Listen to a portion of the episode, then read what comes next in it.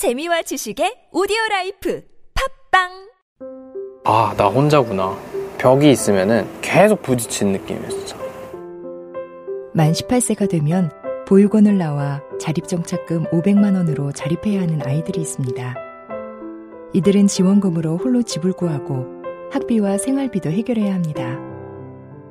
만 18세는 혼자서 모든 것을 책임지며 살아가기에는 아직 이른 나이입니다. 매일 벽에 부딪히며 살아간다는 보호종류 아동들.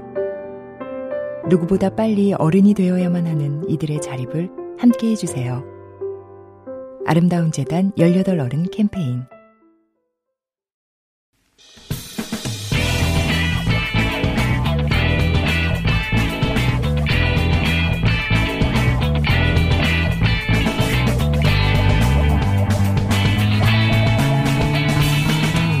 김어준의 뉴스 공장.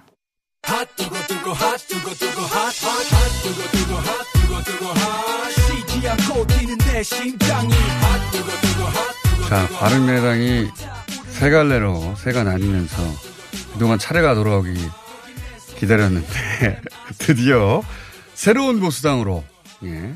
새로운 보수당 창당 준비 위원장 하태경 의원 나오셨습니다. 안녕하십니까. 예, 감사합니다. 크리스마스 이브에. 예, 우리 일단 시청자분들께 예. 그동안 많이 사랑해 주셔서 제가 드디어 창당 준비위원장이 되었다는 기쁜 소식을 알려드리겠습니다. 준비위원장.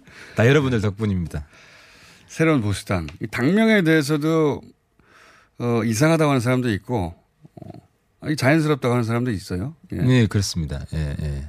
새로운 보수당. 근데 뭐 과거에 진보당도 있었잖아요. 네. 있었기 때문에. 근데 우리가 바른정당 시절에도 예. 가장 손 많이 든 거는 보수당이었어요, 보수당.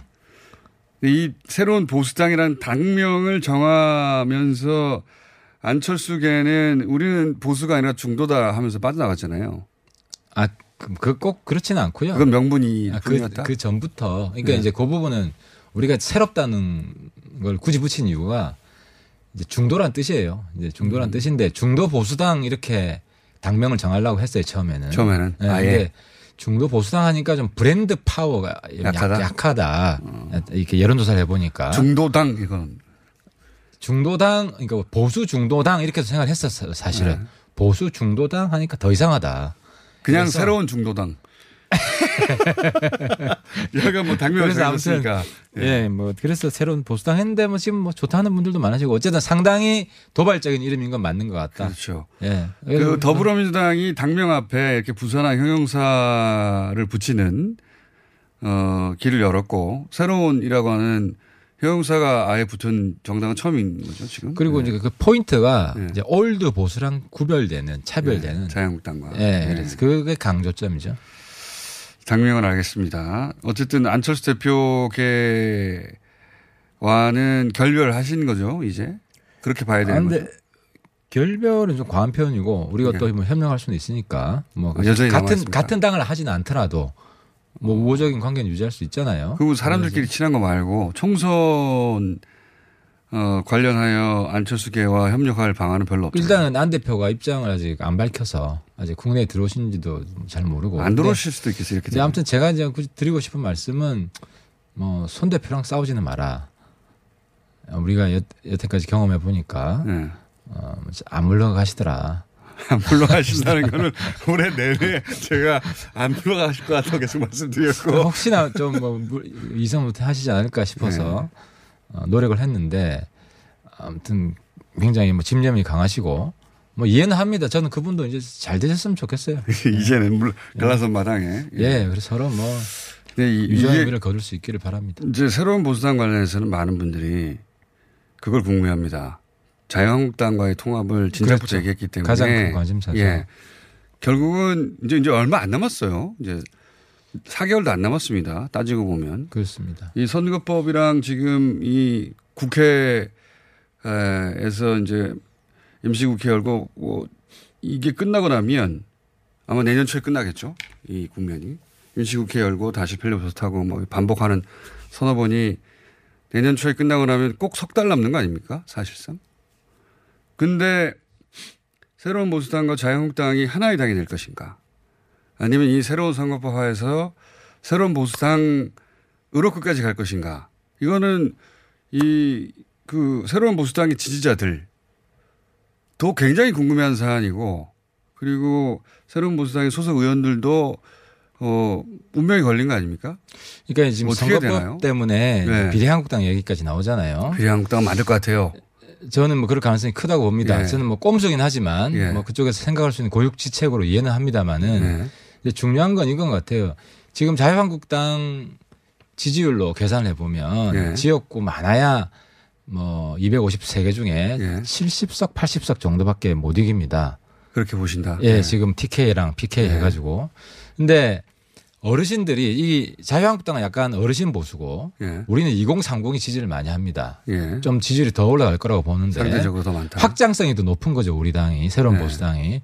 그럼 어르신들이 의원님은 항상 희망에 차 있어요. 그게 아 그게 그게 제가 하태하태한 이유입니다. 이게 그 최악의 상황에서도 어, 항상 저는 감옥에서 오래 살 때도 항상 희망을 잃지 않았습니다. 알겠습니다. 아무리 어려운 상황에서도 이거는 우리 청소년들이 많이 저는 저를 따라 배웠으면 좋겠습니다. 그, 교과서에 실어달라는 얘기입니까? 그래서 항상 에너지가 넘치는데 예. 이게 어르신들은 전략 투표를 합니다. 예. 그러니까 어르신들이 자유한국당을 밀어주는 게 민주, 민주당을 이길 거냐 예. 우리한테 전략 투표를 하면 민주당이 이길 거냐 예. 아직 우리가 어느 정도 젊은이들 표를 끌어모을 수 있는지 확인이 안 됐기 때문에 예. 그게 확인이 되면 예. 한 10%까지만 나와도 예. 어르신들이 새로운 보수당에 밀어주면 과반이 되는구나. 네. 그럼 어르신들 판단이 달라질 수 있다고 보고요. 그러니까 각각 가도 나중에 합쳐서 과반이 넘을 것 같다. 그런 판단이 되면 아니 지역구는 새로운 보수당이 몰빵을 해주고 몰빵해주고 비례는 한국당이 몰빵해주면 거꾸로 아닙니까? 지금 그 아 그게 안 됩니다. 왜냐하면 아시잖아요. 한국당은 비호감도가 너무 높아요. 아니, 제 말은 뭐냐면 비례 한국당을 만든다는 얘기는 그 자체가 이미 그, 그 이전에는 없던 보수 유권자들을 전략 투표하도록 지금 저 세팅을 하는 거 아닙니까? 머릿속에. 자, 지역구는 A에 비례는 B에 투표하는 방식. 이거는 민주당 정의당 사이에는 오래전부터 있어 왔던 그런 전략 투표의 패턴인데 근데 보수당에서도 처음으로 이제 지역구와 비례를 나눠서 투표할 수 있다는 인식을 갖게 될 거 아닙니까? 보수 유권자들이. 그렇게 나눠지면 새로운 보수당도 우리도 비례당이다 이렇게 주장하면 그거를 예. 이제 가부를 이제 민주당 지역구 정의당 비례 관계를 예.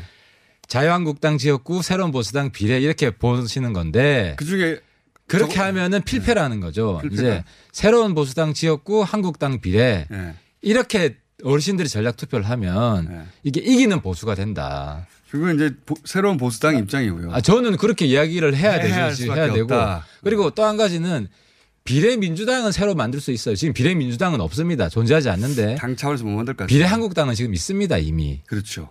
예, 이미 있기 때문에 한국당이 또 자기의 어떤 자매 정당으로 예. 비례 정당을 만들려면 당명을 바꿔야죠.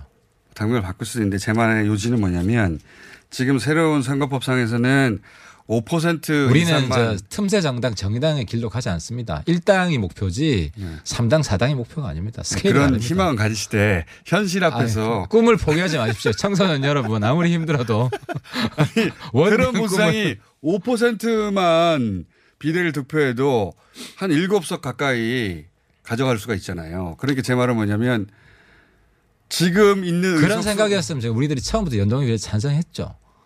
왜 반대했겠습니까? 물론 이제 이뭐 생각을 합의- 못 하신 거 아니에요? 아니 합의 처리가 안, 합의 처리 아니면 안 된다는 것도 있지만 우리는 네. 처음부터 끝까지 못 먹어도 고옵니다. 일당을 목표로 하는 것이지 네. 삼 3당 4당 목표는 정말 그거는 대외적으로 그렇게 표명하시고요. 실제 의석수 아, 실리를 챙겨야 된다. 일곱 석 여덟 석은 적은 게 아니잖아요. 그리고 일곱 석 여덟 석을 총선 이후에 가진 다음에 딜 파워는 전혀 다르니까. 1월, 2월에 야권의 빅뱅이 일어납니다. 그러니까 우리 이제 보수층 지지자들은 예.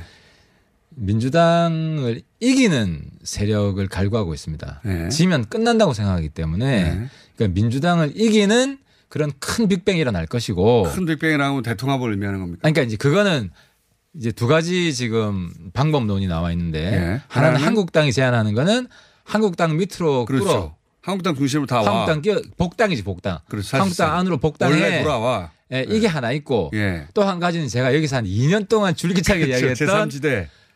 해처모여 세판짜기. 그렇죠. 그게 유승민 삼원칙이죠. 한국당 문 닫고 기존의 야당 문 닫고 네. 세 판을 짜자. 근데 저, 저는 이 세 판 짜는 짜면 이길 수 있다 민주당을. 예. 그래서 결국은 저희들 안대로 예. 야권 세 판 짜기가 될 거라고 봅니다. 자, 그렇다고 칩시다. 그럼 이번엔 물론 뭐 이 정치는 생물이고 선거제가 이렇게 복잡해진 만큼 각자의 계산이 다 다르기 때문에 어떻게 될지 모르겠으나 그렇게 됐다고 쳐요. 예. 그렇게 됐다 손 치더라도 지금 선거제도 하에서는 큰 정, 해쳐 모여서 어쨌든 큰 정당 하나가 되는 거잖아요. 큰 정당 하나가 되고 큰 정당 하나가 되면 딜레마가 생기지 않습니까? 비례. 예, 비례 그거는. 제 생각은 그래요. 전 한국당도 참 야박하다는 생각이 드는데 드는 게 만약에 세판 짜기가 되고 예, 보수 주- 보수의 새로운 중심이 나왔어요. 예. 그러면 우리 공화당은 안 들어오거든요.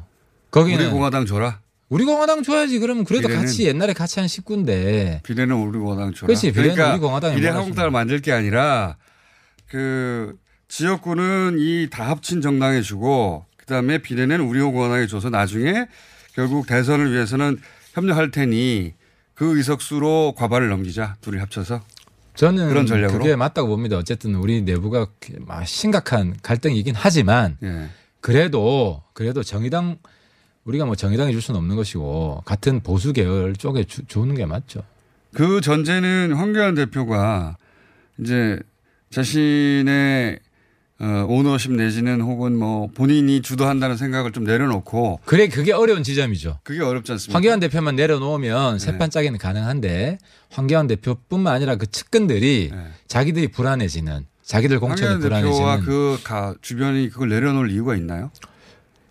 지금까지 정치 문법 보면 어려운데 예. 이제 보수 지지층이 그, 그 기득권을 계속 주장하면 예. 필패다. 아까 이야기한 뭐 과반이 아니라 한 4분의 1 정도 의석수에 불과할 것이다. 예. 이런 압력이 들어오면 결국 굴복하지 않을까. 그럼 생각합니다. 지금 그 의원님이 생각하시는 구도는 지금 어, 보수 색깔을 띤 정당들이 계속 만들어지고 있잖아요. 전진당도 예, 있고 예. 그다음에 홍준표 대표하고 몇 분이 또 친이 비박 성향의 분들이 예, 어제 만들었더라고요. 예, 만들어져서 그게 정당으로 갈지는 모르겠으나 어쨌든 예. 세력화하는 분들도 있고 우리 공화당도 있고 기독당도 나올 것 같은데 어쨌든 여러 개의 정당들이 이렇게 어, 산재해 있는데 그거를 제3지에서 크게 헤쳐 모으자. 그죠. 기계적 결국은 통합이 아니라 크게 다 헤쳐 모으자. 그렇죠. 기계적 통합이면 지금 황교안 대표 중심의 체제에 들어가는 건데 네. 그거 하면 필패라는 거죠. 그거는 그냥 제 입당이니까 그렇죠. 사람들한테 관심을 못 끌 거고 맞습니다.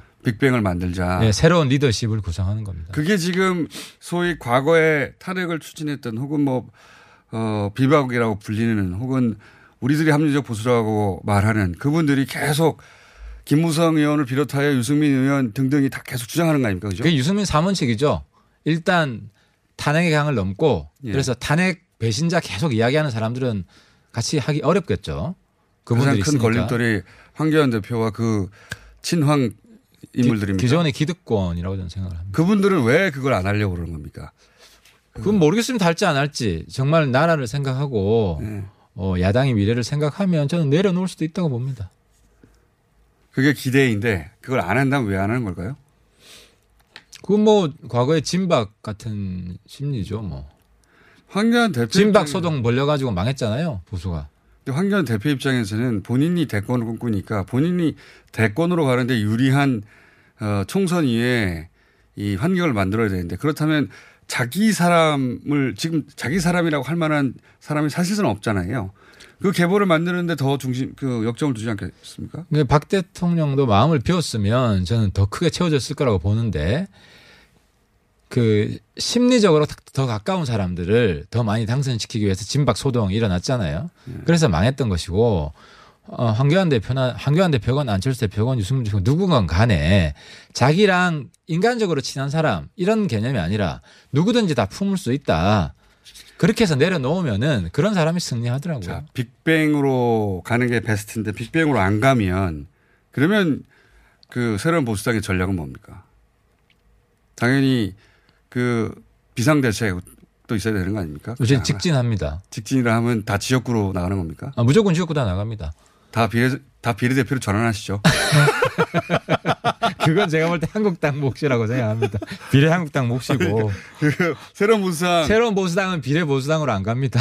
새로운 보수당은 현역 전원이 비례로 전환하면 그 중에 일곱 명은 당선될 가능성이 있잖아요. 일곱 여덟 명은. 뭐 그건 뭐 정의당 쪽에 문의하시고 너무 단정적으로 말씀하지 마시죠. 아, 아무튼 지금 시점에서는 예. 우리는 무조건 직진합니다. 그래요? 예. 딱두 가지밖에 없는 거네요. 대통합 안 되면 우리는 세판 짜기 예. 해쳐 모여 그리고 뭐 그게 안 되면 우리는 그냥 끝까지 간다. 이기는 보수 그렇습니다. 그러다 설사 낙선하더라도. 어 그렇죠. 그건 뭐 각오해야죠. 근데 낙선하면 당이 없어지잖아요, 보통. 아 각오해야죠. 그건 뭐. 그러느니 비례로 다 아니 당선. 뭐 아니면 또지 이까지 왔는데 저희들이 뭐. 자, 그, 이 이야기는 혹시, 어, 당에 계신 다른 의원들과도 얘기가 되는 겁니까? 아 뭐 저희 의원님들 뭐 다 끝까지, 간다. 공감하죠. 예, 네. 그렇습니다. 끝까지 간다 놓고 몰래 비례 의원 등록하는 거 아니에요? 의원님만 빼놓고.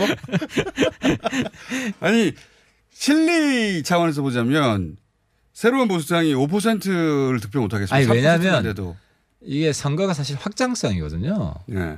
확장성이 가장 많은 집단이라는 게 입증이 되면 그 대선 때 지난 대선 때 안철수 후보가 문재인 후보를 이긴 적이 있습니다. TK에서 몰표를 준 적이 있어요. 여론조사 할 때. 네.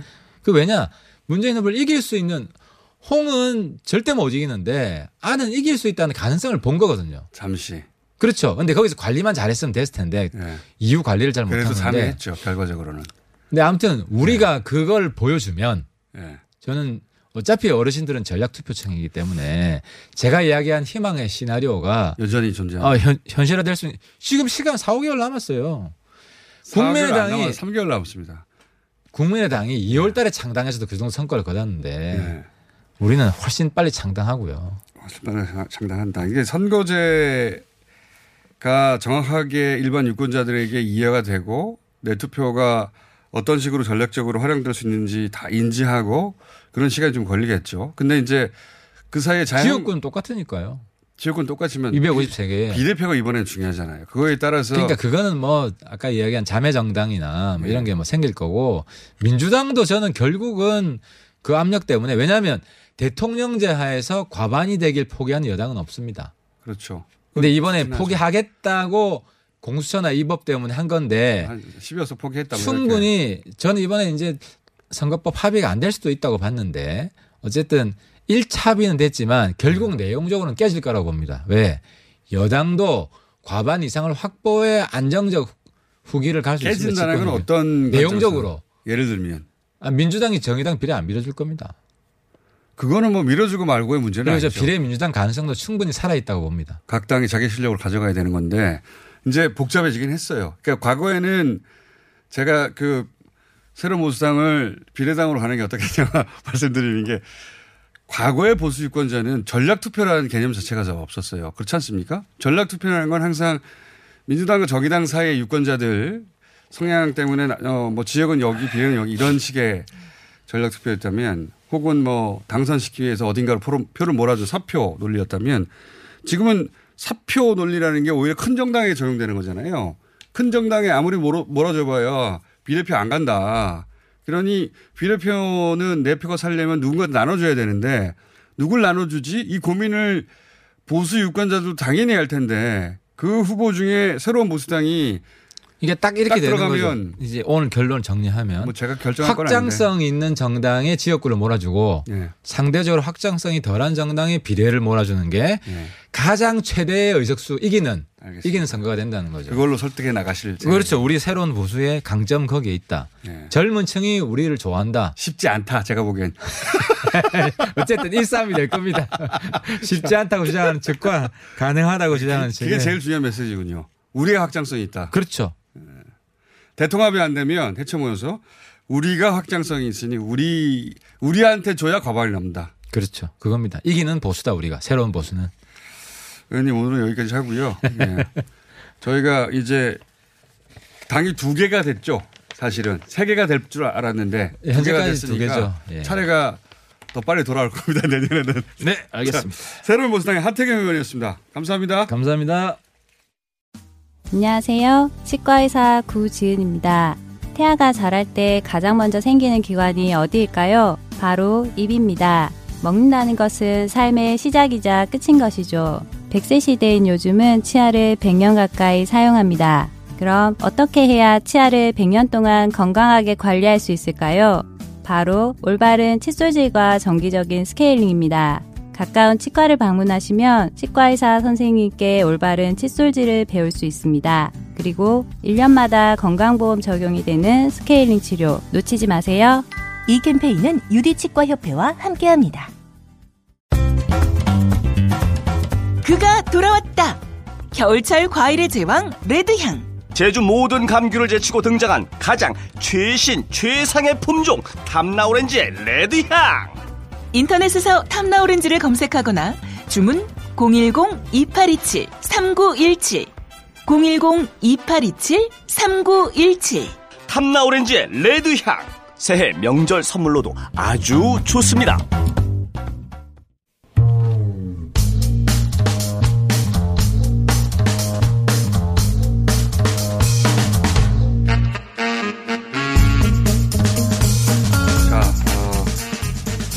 올해가 저물어가고 있기 때문에 저희가 어, 가짜 뉴스와 과학을 반을 합쳐서 합쳐서 올해의 어, 10대 뉴스를 뽑아보려고 합니다. 예, 각 분야에 가짜 뉴스 10대, 과학 뉴스 10대, 10대를 다 할 수 있겠습니까? 못하겠죠. 그러니까 말은 10대고 어, 한 3개 정도씩 뽑고 그 중에 베스트를 뽑는 걸로 하겠습니다. 자, 김진일 대표 나오셨고, 예, 안녕하십니까. 김원경 사무처장님 나오셨고, 안녕하세요. 예. 그리고 오랜만에 뉴스 엔조이 어, 개신교의 독립언론입니다. 이용필 기자 나오셨고, 네, 안녕하세요. 그리고 원종우 대표 나오셨습니다. 안녕하세요. 예. 자, 어, 올해 마지막 시간인데, 어, 4분씩 드리겠습니다. 뉴스 3개를 뽑고, 그 중에 베스트를 뽑아주세요. 자, 자, 김준일 대표부터. 예.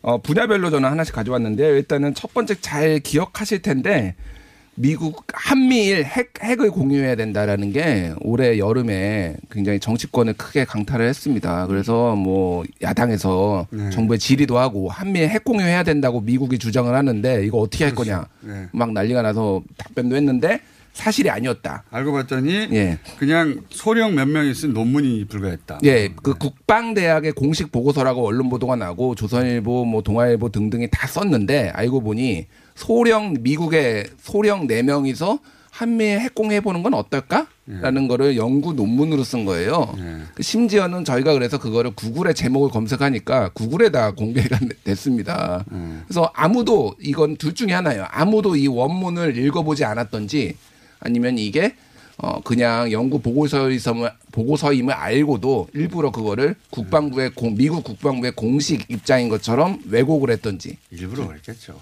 그 뭐, 이런 논문이 존재하는 줄 아는데, 그 논문이 이런 수준에 불과하다는 걸 모른 채 기사를 쓸 리가 있을까요? 음. 아니 근데 그 홈페이지에 적혀 있어요. 네. 이거는 미국의 국방부의 공식 입장과는 아무 관련이 없습니다라고. 그러니까 알고도 한 거야, 알고도. 예. 설마 이걸 찾아볼까? 그래서 사- 이 외신을 이렇게 왜곡하는 이런 류의 가짜 뉴스들이 굉장히 많다라는 게 요게 패턴 예. 하나를 가져왔고요. 예. 두 번째는 태양광 발전이 태양광 패널이 독극물로 덮여 있다라는 게 이게 그 한동안 지금도 많이 이렇게 알고 계신 분들이 있어요. 아무래도 그 지속 가능한 에너지에 대해서 관심이 많으니까 네. 태양광에 대해서 집중적으로 문제 제기를 많이 했죠 보수 진영에서는. 그래서 태양광 패, 패, 패널에는 1급 독성 물질인 카드뮴, 크롬, 납성분이 있어서 이거를 많이 보급하면 보급할수록 국민 건강을 해친다라는데 사실이 아니고요. 이게 처음에 어디서 나왔냐면은 2017년에 최연애 의원이 자유한국당 최연애 의원이 국감에서 주장을 했는데 예. 이거의 근거는 미국에 있는 진 환경진보라는 예. 그 시민단체에서 올라온 거예요. 근데 논문이 아니라 홈페이지에 대학생이 쓴 글이에요. 음. 그래서 그 독성이 300배가 더 검출이 됐다라는 건데 아무데도 검출을 안 하고 자유한국당에서 인용을 하고 이거를 언론에서 인용을 하면서 기정사실화돼서 아하. 이것도 전형적인 패턴입니다. 그러니까 음. 어디선가 근거가 확인되지 않은 거를 누군가 주장을 하면은 정치권이나 언론에서 인용을 한 다음에 그게 그냥 그 찌라시나 이런 걸로 돌면서 음. 그래서 어, 태양광 발전에는 독극물이 없다. 아주 우리- 소량의 네. 어 그럼 그럼 뭐 텔레비전에 들어있는 거하고 거의 비슷한 수준의 독극물. 텔레비전을 다 폐기해야 되는 거죠. 그러면. 텔레비전은 다 없애야 되죠. 그러면 만약 그렇게 되면. 자, 그런 소위 이제 그 어딘가의 한 구석에 있는 어, 영어로 올라가 있는 특히 음. 예, 자료를 긁고 와서 이게 어, 모든 전문가들이 인정한 내용인 양, 예. 음. 혹은 뭐 정부의 입장인 양, 미국 정부의 입장인 양, 그 과대 포장해서 기정사실을 유포하는 방식 그런 그렇죠. 거네요. 예. 예, 이게 논문도 아니고 심지어 대학생이 쓴 겁니다. 환경진보에. 그래서 뭐 전혀 검증이 되지 않은 내용입니다. 사실이 아니라 혹시 또 잘못 오해하실까봐 독극물이 들어있지 않습니다. 예, 명확하게 좀 말씀을 드려야 될 것 같고요. 우리나라 태양광 모듈은 실리콘계 전지여서 크롬 카드뮴 포함되지 않다고 하네요. 대부분. 예. 예, 그냥 모래 하고. 네. 모래예요. 모래 주성분이 모래입니다. 자, 그리고 베스트 그 중에 베스트입니까? 이게 예, 세 번째가 그세 번째, 세 번째는 문재인 정부 들어서 해외 이민이 급증했다. 이게 이제 황교안 아, 살기 힘들어서 예, 살기 힘들어서 도망갔다. 그런 못. 살겠다. 예. 그래서 가, 아. 갈아보자 문재인을 하다가 안 되니까 아 그냥 자기가 해외로 나갔다라는 주장을 이제 언론에서 하고 이거를 황교안 대표가 페이스북에 예. 그거를 이제 인용을 했어요. 그래서 또 이게 이제 언론들이 또 인용을 하고 사실관계는 어떻습니까? 사실관계는 어 늘어난 건 맞습니다. 해외 이- 이주가 2018년에 예. 2016년에 비해서 4배가 늘어났는데 왜 늘어났느냐? 예. 해외 이주 법이 바뀌었어요. 그래서? 그리고 그 전에는 영주권자들, 예. 영주권자들이 그 전에 뭐 미국의 영주권자들 많이 살잖아. 이런 음. 사람들이 그냥 살면 됐는데 이제는 해외 이주라고 신고를 하라고 2017년에 아하. 바뀌었어요. 신고가 들어간 거구나. 네. 그냥 원래 거기 살던 사람들인데 그래서 2018년에 2,200, 그러니까 2016년에 455명에서 2018년에 2,200명으로 늘었는데 2,200명 중에서 1,461명이 영주권자입니다. 그럼 거의 않는 거예요, 그러니까. 그러니까 분류법이 바뀐 거군요. 분류법이 바뀌었는데 아. 이거를 한국경제에서 5월 달에 기사를 썼어요. 음. 그런데 이거가 사실이 아님을 뭐 뉴시스에서 팩트 체크를 했습니다. 예. 근데 두 달 뒤에 조선일보가 똑같은 기사했습니다. 알고도 그런 거예요. 그건 그러니까 아, 진짜 검색을 안 했던지 완전 무지했던지 네, 알고도 그런 거예요. 그리고 그거를 황교안 대표가 또 받아요. 알고도 그런 거예요. 알고도 그런 거예요? 한교안 대표가 알고도 한 건지는 모르겠습니다. 한교안 대표는 조선일보에 쓰여 있으면 다 믿을 수도 있으니까요. 음. 예. 조선일보는 기자들이 하는 기본 첫 번째 행위가 이게 사실관계가 어떤지 따져보는 거잖아요. 그렇죠. 과거에 두 달, 겨우 두 달 전에 났던 기사 검색하면 금방 나올 텐데. 음. 아우 그 기사까지 팩트 체크 하려니까 죽을 것 같아 힘들어서. 자, 그러니까 예. 해외 이주자이 늘었다라고 네. 했는데 숫자가 는 건 맞으나 실제로는 미국에 있는 영주권자를 음. 해외 이주자로 분류를 했기 때문에 숫자가 늘은 것이지. 법이 바뀐 거예요, 법이 법이. 바뀐 예, 예. 실제로 이주를 많이 한 사람들이 네 배가 어, 네 배나 더 많이 한 게 된 건 아니다. 예, 하여간 그래서 올해 특징은 굉장히 글로벌해졌다. 가짜 뉴스들이. 다 영어권이에요. 글로벌 했어봤자. 이거 만드는 사람들이 영어밖에 못한다는 얘기예요. 자, 자, 김원경 사무처장님은요? 네, 저는 여기서 맡은 컨셉이 보, 네. 저, 기존 언론에서 하는 거의 그러니까 가짜 뉴스라기보다는 오보 그리고 왜곡 편파 보도를 네. 지적하는 언론을 거잖아요. 모니터링하는 것이죠. 네. 어 그래서 어, 그러다 보니까 제가 오늘 뽑아온 것도 거의 종편과 조선일보 뭐 이런 식이네요. 그런데 네. 첫 번째는 어 올해 계속 탈원전 관련된 내용의 가짜 뉴스가 많았던 것 같아요. 그래서 저도 미세먼지가 탈원전 때문이다. 네, 미세먼지가 탈원전 웃긴- 때문이다라고 웃긴 뉴스였어요. 하는 그 내년에도 계속될 사안이죠. 사실은 기승전 네. 탈원전 보도는 앞으로도 계속 될 거라고 생각을 합니다. 탈원전 하지도 않았어 아직. 네. 일단 제가 뽑은 건 채널A에서 원전 주려 계획 꼬였나 석탄 발전 쑥쑥이라는 보도에서 국민들 숨은 턱턱 막히는데 미세먼지 주범 가운데 하나인 석탄 발전은 오히려 늘어나고 있습니다. 네. 정부가 석탄 발전을 줄이겠다고 선언했는데 참 의아합니다. 이렇게 말을 해요. 그런데 사실 이 발언은 당시에 나경원 어, 그 원내대표가 미세먼지 대책과 밀접하게 관련된 것이 탈원전 정책을 폐기하는 것이다라고 말한 것에서 쭉 연결이 되어 있다고 볼 수 있어요. 그러니까 사실은 청와대 말은 턱- 석탄 발전은 늘어나지 않았어요. 그러니까 2008년부터 2017년 4월까지 총 22기가 새로 인허가를 받았지만 어, 문재인 정부에서는 한 곳도 허가하지를 않았다는 거예요. 그런데 최근 3년 이전 정부에서 어, 허- 인허가된 석탄 발전 11개가 가동되면서 발전량이 조금 늘었을 뿐이다. 석탄 발전으로 인한 미세먼지 발생은 2016년 대비 25%가 줄었다라고 밝혔습니다. 그러니까 이 수치 이전에 네. 탈원전이 됐어요. 대전제가. 그러니까요. 같이 탈원전 앞으로 10년, 20년 후에 하겠다는 건데 네. 아직 탈원전 되지도 않았는데 계속 탈원전 얘기가 나와요. 근데 이제 사람들이 구- 미세먼지가 이렇게 하면 굉장히 감정적으로 격해지다 보니까 모든 그 사안을 미, 저기 뭐야, 어, 탈원전으로 기승전, 갖다 붙이는 응, 거죠. 탈원전으로 예. 갖다 붙이는 거죠. 두 번째는요. 여기 이 방송에서 여러 번 말을 했던 것인데요. 지난 7월에 일본의 경제 보복이 시작되고 나서 어, 경제 보복 이유를 일본이 굉장히 두루뭉술하게 표현하다가 갑자기 한국에 수출한 전략 물자가 북한 쪽으로 흘러가고 있다라고 일본이 주장했죠. 조선일보 기사. 네. 그런데 이게 조선일보 때문이었다. 이게 다 아시는 내용이니까. 어, 조선일보가 5월에 보도를 해놓고 7월에 자신들이 보도한 것을 전혀 기억하지 못하는 것처럼 음. 7월에 일본 후지 TV는 이러이러한 내용을 지금 보도했다라고 하면서 사실상 그 보도의 원 출처는 조선일보의 5월 보도인데 자기들이 오보를 해놓고 네. 그거를 일본이 인용해서 빌미를 준 거죠. 한국을 공격하니까 네. 일본에 대해서 뭐라고 했는데 되돌아가 봤더니 자기들이 낸 기사였어요. 그렇죠. 메비우스 뛰잖아요. 네. 자, 이게 두 번째로 지적한 거고요. 그리고 하나는 사실은 어 이런 보도 흔한 흔하디 흔한데 방송통신심의위원회에서 딱 정확하게 법정 제재를 줬기 때문에 가지고 왔습니다. 바로 TV조선의 보도본부 한라인이라는 어 시사 프로그램에서 8월 20일에 조국 전 장관 딸 입시 의혹과 관련해서 대담을 진행하던 중에 이렇게 말해요. 조 후보자 딸은 고등학교, 대학교, 대학원까지 한 번도 시험을 봐서 들어간 적이 없다.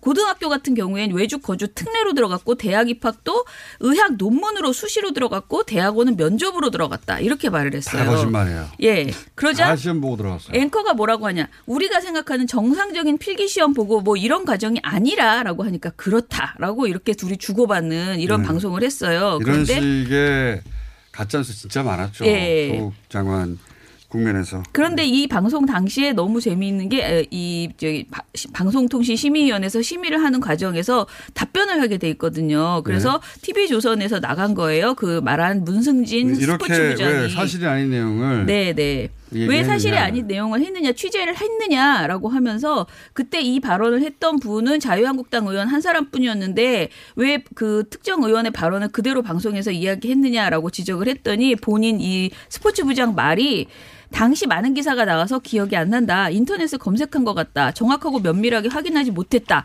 확인하고 방송한 건 아니다. 라고 명확하게 답변을 했어요. 예. 그러니까 이 이로 이- 이로 인해서 법정 제재인 주의 결정이 내려졌거든요. 그런데 이런 식의 오보들이 당시에 굉장히 많았고 올해에 이런 식의 가짜 뉴스들은 뭐 수도 없이 많았죠. 대표적인 이- 것으로 그렇죠. 가져왔습니다. 이거는 대표적인 걸 가져오신 거고 네. 예. 직접 종편이나 언론을 통해서 조국 전 장관 관련해서 가짜 뉴스 정말 많았어요. 네, 네. 근데 그 가짜 뉴스가 바로, 잡- 바로 잡힌 적도 없어요. 사실은. 이거 그냥 지나간 거예요. 이 뉴스를 들은 사람들은 그렇죠. 여전히 한 번도 시험을 안 보고 들어갔구나 네. 생각하고 그 미워하고 있죠. 그래서 이때 당시 방송심의위원이 혹세무민한 것이다 이 보도는 이렇게까지 막 비판을 하더라고요. 네. 자, 베스트는 조선, TV조선이 차지했습니다. 네. 자, 개신교도 정광훈 목사님의 등장으로 엄청 할 게 많지 않습니까? 네, 올해 개신교의 가짜 뉴스는 모두 이제 정광훈 목사가 차지했다고 반영인데 올해 6월 문재인 대통령 하야 에, 퇴진을 이제 촉구하면서 예. 어, 이렇게 집회를 해왔는데 당시 이제 정광훈 목사 한기총이 한국교를 대표한다. 1,200만 성도, 25만 목회자, 30만 장로가 한기총에 가입해 있다. 예. 이렇게 주장을 했는데 사실 한기총은 한국교회 7, 80%가 관련이 없다고 봐도 거꾸로. 예. 7, 80, 70, 80%가 가입이 돼 있다는 것처럼 말했지만 네, 그렇죠. 전혀 관련이 이렇게 없다. 관련이 없다라는 게 드러났고요. 그리고 이제 두 번째는 10월 3일이죠. 자유한국당이 합세한 대규모 집회에서 문재인 대통령 하야 서명 운동을 진행을 하고 있는데 당시 820만 명이 서명을 했다라고 주장을 했는데 820만 명. 또 확인해 보니까 134만 명 정도. 아, 100만 명이나 되네, 그래도. 예. 네. 그 웹서, 예, 웹사이트에는 또 그렇게 돼 있고요. 아, 웹사이트에 예, 그렇게 예. 주장하고 있다. 그리고 이제 최근 집회에서는 1,700만 명이 또 서명을 했다. 무려 이게 이제 한 천만 명 넘게 뛰었는데 또 웹사이트를 보니까 1,380만 명. 약간 40만 명 정도, 4만 명이 좀 늘어난 정도. 예, 그 정도 가짜 뉴스. 있고요. 그건 그 숫자 정도는 아무것도 아니라고 보는 네, 거지. 그렇죠. 예. 문제 가장 큰 그, 어, 약속 같은 게 본인이 하나님과 직통하고 있기 때문에. 네, 계시를 받고 있다고 말씀하시죠. 계시를 받고 있고 성령을 받고 네. 목소리를 직접 듣는 분이라고 주장하시니까 11월에 어, 하나님이 말씀하시기를 문재인 대통령은 끌어내, 끌어내겠다. 네, 끌어내려서 퇴임한다고 약속을 했는데 11월도 지나고 몇 번 연기돼 가지고 11월 12월 21일 날로 이제 최종적으로 약속을 하셨어요. 휴거 같아요, 휴거. 12월 20일 날 지나갔는데 어떻게 하나 모르겠어요, 지금. 그때 이제 사실 이제 총 동원령을 내렸거든요. 12월 20일 날 다 모여라. 네. 근데 사실 모였는데 그냥 조용 끝났습니다. 한 3시간 정도 하고. 그리고 이제 그날 20, 오늘 28일에 다시 모여라 또. 또 계속 연기되고 있어요. 예, 그래서 아마 내년까지 계속 이어질 것으로 보이고요. 근데 왜 하나님이 문재인 대통령을 거두어 들이지 않았는지 네. 그 이유는 말을 안 하더라고. 예, 거기에 대해서는 입을 닫고 있습니다. 네. 예. 자, 한 그냥 큰 크게 한 세 가지 정도 그 정도 되고요. 아, 그 정도 됩니까? 그 중에 베스트는 뭡니까? 개신교 입장에서. 그 계시죠, 계시. 하나님의 계시. 계시를 받아서 네. 대한민국이 망할 수 있다는 그런 계시를 받았는데 근데 그래서 자기가 이렇게 뭐 어떻게 팩트 체크하냐 그거를. 네. 어딘가에서 들었다면 목사님이니까 믿어야죠. 듣, 들었으니까 하셨을 거 아니에요. 근데 하나님이 틀릴 일은 없잖아요. 그러니까 듣긴 들었는데 하나님한테 들은 게 아니에요. 다른 데서 들으신 것 같아요. 여러 번 하나님이 약속하셨는데 하나님이 약속 안 지키고 있습니다. 자, 정광훈 목사님이 원투쓰리 다 차지하셨고, 예. 사실 자세히 들여다보면 기가 막히게 많은데 저희가 다 들려드릴 수 없어가지고 간간히 들려드렸는데 저희 스탭들이 주말마다 그거 듣거든요. 전체를 다 듣거든요. 예. 감동 감화해가지고. 더불어민주당은 김일성이 만든 공산당이다. 뭐 이런 주장도 뭐 한계총에서 나오고 그러네요. 참. 그쪽은 어, 아무 말이나 막 해요. 예. 아무 말이나 막 북한하고 갖다 붙여가지고 아무 말이나 막 하고 문재인 대통령이 일단 간첩이잖아요. 그쪽에서는 예. 간첩이고 남조선을 북한에 즉시 갖, 갖다 바치기로 합의가 돼 있다는 겁니다. 왜 아직은 안 하는지 모르겠지만 자 마지막으로 과학해 볼까요? 아, 저는 방금 그 정강원 목사님 말씀 듣다 보니까 네. 좀 하나님이 좀 걱정되는 게요. 네. 정강원 목사님 본인 말로 하나님 까불면 까불면 네. 죽어 뭐 이런 말씀 하셨잖아요. 네, 사이가 좋아서 그랬답니다. 근데 이렇게 하나님 약속을 안 지키시고 하면 정강원 목사님이 크게 분노하시게 되는 상황이 벌어지지 않나 싶어서 예. 하나님을 좀 걱정하게 되는데 예. 본인이 하신 얘기니까 목사님이 예. 사이가 좋아서 그렇다고 예, 그만큼 그렇죠. 친하다는 얘기도 합니다. 해명하셨어요. 그건. 예. 아, 과학 얘기는 일단, 예, 저도 다섯 개를 준비하라고 제가 들었는데, 제 경험상, 아, 세 개만 하면 되지 않느냐라고, 예, 물어봤었습니다. 예. 그래도 다섯 개를 하라서 갖고 왔지만, 역시 세 개만 얘기를 하겠고요. 일단은 올해 최고의 이슈는 역시 블랙홀 촬영이었겠죠. 아 블랙홀. 예, 블랙홀 촬영. 그때 간접적으로만 존재가 확인돼 오다가 이제 직접 사진을 찍은 것이고, 이건 정말 신기한 거예요. 굉장히 예. 큰 일이었죠. 예, 역사적인 이 사건이었고. 책상에 앉아가지고 머릿속으로 상상하고 계산하다가 어 블랙홀 있어? 그랬는데 나중에 진짜 나온 거 아닙니까? 그러니까요. 100년이 지나서. 네, 이상한. 아인슈타인은 정말 뭐 인류 역사상 최고의 천재가 아니었나라고 네. 생각할 수밖에 이거를 없고. 머릿속에서 혼자 생각해가지고 어 그거 있어 있어. 식으로 계산식으로 만들고 식으로 만들어가지고 예. 그거. 아유. 이건 또 우리 천문연구원에서 같이 이제 아, 참여를 그랬죠. 했던 예. 그 부분이 되게 중요했고 그때 정, 정태현 박사님 여기 나오시기까지 했었죠. 지구 크기의 망원경이 필요하다. 이걸 네. 관측하려면 그래가지고 그 세계 곳곳에다가 전파 망원경 배치하는데 우리도 거기에 들어갔다. 예, 예. 그 네트워크에 포함된 이제 동아시아 천문대 속에 8명의 한국 연구진이 참여를 했었고 어, 그때 나와서 우리가 이 얘기를 하면서 되게 강조했던 게 우리 전파망원경 한국에 세 개 있는데 하나 더 지어달라. 네. 그때 막 한참 얘기를 했거든요. 네. 근데 실제로 그런 일이 벌어졌습니다. 아 그래요? 예, 이게 뒷얘기인데 네. 10월에 한국천문연구원이 2023년 완공을 목표로 우리가 얘기했던 강원도에 어. 하나 더 주어 지어주시는 걸로 지금 결정이 됐어요. 아직 우주청은 안 되고 있죠. 우주청도 지금 예, 되고 있죠. 사- 되고 있습니다. 사실. 아, 얘기가 되고 있어요. 예, 그 얘기도 이제 뒷얘기를 드릴 텐데 나중에. 하나님보다 이쪽이 더 빠른 것 같은데요. 예, 그래서 정태현 박사님이 저희한테 연락을 하셔가지고 저희 직계됐어요 하고 되게 좋아하셨던 기억이. 네. 오, 그렇군요. 예, 한번 아, 나오셔야 되겠네요. 예, 굉장히 그 낭보였고요. 빨리 짧게 해주세요. 예, 그 다음에 이제 두 번째는 양자 컴퓨터. 예, 컴퓨터. 양자 컴퓨터는 설명하지 마세요. 예. 못 알아들으니까. 천조배 빠르다. 천조배 빠르다. 예, 일반 슈퍼컴퓨터보다. 양자 역학 이쪽은 설명을 듣는 순간에는 아- 내가 알아들었을지도 모른다는 착각을 해요. 돌았으면 이게 무슨 말인지 다른 사람한테 설명할 수가 없어. 곱씹을수록 미궁에 빠지게 되죠. 근데 좌절할 필요가 없는 것이 세계적인 과학자들 다 그렇다는 거 아닙니까 이거? 예, 그렇죠. 사실 네. 인간이 제대로 이해할 수 없는 거라고 합니다. 직관적으로 이해할 수 없는 거니까 외우는 거 아니에요? 그저 익숙해질 뿐이죠. 큰 위안이 되는. 그러니까 익숙해져서 아는 알지도 모른다고 착각하게 되는 거죠 스스로. 네. 그래서 이게 이제 잘 움직이기 시작하면 엄청난 변화가 있을 것이다. 네, 기반 기술이 만들어진 거고요. 네, 양자 컴퓨터가 등장하면 뭐 보안 체계가 다 깨져가지고 안 될 거라고. 예, 그런 문제도 네. 지금 있습니다. 근데 또 새로운 보안 체계를 마련했다는 뉴스도 또 나왔더라고요. 예, 최근에 아주 최근에 나왔는데 저도 안 읽어봤는데 뭐 절대로 못 깬다고 양자 컴퓨터도 네. 그런 얘기를 하고 있더라고요. 계속 이제 뭐. 이게 창과 방패 같은 상황이라 그들은 그들대로 두세요 그냥. 그렇겠죠. 뭐. 예. 열심히 일하도록. 업계 다 또 서로 먹고 살아야 되니까. 자 그리고요. 세 번째 이슈는 이제 일론 머스크가 인공위성을 띄워서 전 세계 아. 인터넷 무료 인터넷을 보급을 하겠다. 이게 정말 뭐 글로벌한 하는데. 프로젝트예요. 예, 예. 이 발상의 사이즈가 다른 것 같아요. 굉장하죠. 일단 네. 그 당시에 이제 12,000개의 인공위성을 쏘겠다고 했는데 이게 이후에 계획이 더 커집니다. 이게 뒷얘기인데요, 이것도. 네. 42,000개로 3만 개를 더 써야 된다는 계산이 나와서 지금 현재 우주에 떠 있는 인공위성이 몇 개예요? 3,000개요. 근데 이거를 4만 개. 4만 2천 개를 더 써야 된다. 회사 이걸. 하나가. 그렇죠. 이게 전 세계에서 올린 게 3천 개인데. 예, 지금 살아있는 위성이 하나가. 3천 개인데. 야, 사이즈가 정말. 그리고 지난 5월에 쐈지만 이후에 또 올해 안에 60개를 또 썼습니다. 한 번 더. 예, 그래요? 그래서 지금 120개가 올라가 있는데 문제는 뭐냐면 그때 천문학계에서 걱정을 했잖아요. 이거 네. 잘안 보일 것 같다 망원경이. 실제로 그런 일이 일어났습니다. 지금 벌써. 120개밖에 안 올라가 있는데 네. 요것들이 지금 아, 천문학 별을 관측하는데 예, 그 막히니까 가려지니까 헷갈린다. 예, 그 얘기가 나왔었는데 그때 우려가 나왔었는데 지금 120개밖에 안 올라갔는데도 이미 지장이 생기기 시작해서 새벽녘에 이제 밝아지기 직전까지 관측을 하는데 그때 망원경은 물론이고 웹캠에도 찍히고 이제 육안으로도 보이는 상황이 돼서 4만 2천 개가 다 올라가면 어떻게 천문학자하고 이제 앨런. 머스크하고 한번 붙겠네요. 예, 저 서울대 천문학과하고 얘기를 해봤는데 잘 모르고 계시면서 이거 누가 막아야 되는 거 아니냐고. 네. 어떻게 막나요, 아, 그래서? 제가 어떻게 이렇게 개인이 하겠다는데. 앨런 머스크하고 예, 당황하시는 모습을 제가 우주, 봤습니다. 우주 쪽에다 큰 망원경을 올려달라고 그러면 예, 안 그래도 그런 얘기를 지금 해야 되지 않나. 네. 방송 듣고 계시면 앨런 머스크께서 좀 어떻게 해주시는 게 좋지 않을까. 자 예. 이런 일들이 있고 이런 일들이 지금 벌어져 왔습니다. 자 근데 아까 그 이용필 기자님 말씀하신 그 서명 인- 서명한 사람이 어 138만이지 1,300만 대가 아니랍니다. 예, 서명을 138만. 바로 잡고 예.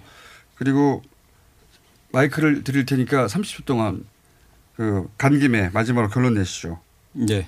개신교 관련해서 예, 올해 개신교 관련해서 가장 핫 뉴스를 하나 좀 꼽고 싶은데요. 이제 바로 이제 다 지나간 거 아니었어요? 예. 하나만 더 시간이 1초밖에 안 남습니다. 예. 세계에서 가장 큰 장로교죠. 명성계 부자 세습이 가장 큰 이슈였는데 네. 아직 끝나지 않았습니다. 내년에도 계속 이 논란이 아, 계속될 것 같습니다. 세습 이게 끝난 게 아니었어요? 예, 아직 뭐 문제가 끝나지 않았기 때문에요. 끝난 것처럼 보도했는데 끝난 게 아니었어요? 예, 조건부로 세습 허용했는데 네. 교단 안팎에서 계속 반대 움직임이 계속 있어서 예, 또 내년에 가봐야 또 내년 이 이슈가 계속 이어질 예, 이어질 것입니다. 예. 자 여기까지 하겠습니다. 감사합니다. 감사합니다. 내년에 또 뵐게요. 안녕. 안녕. 안녕.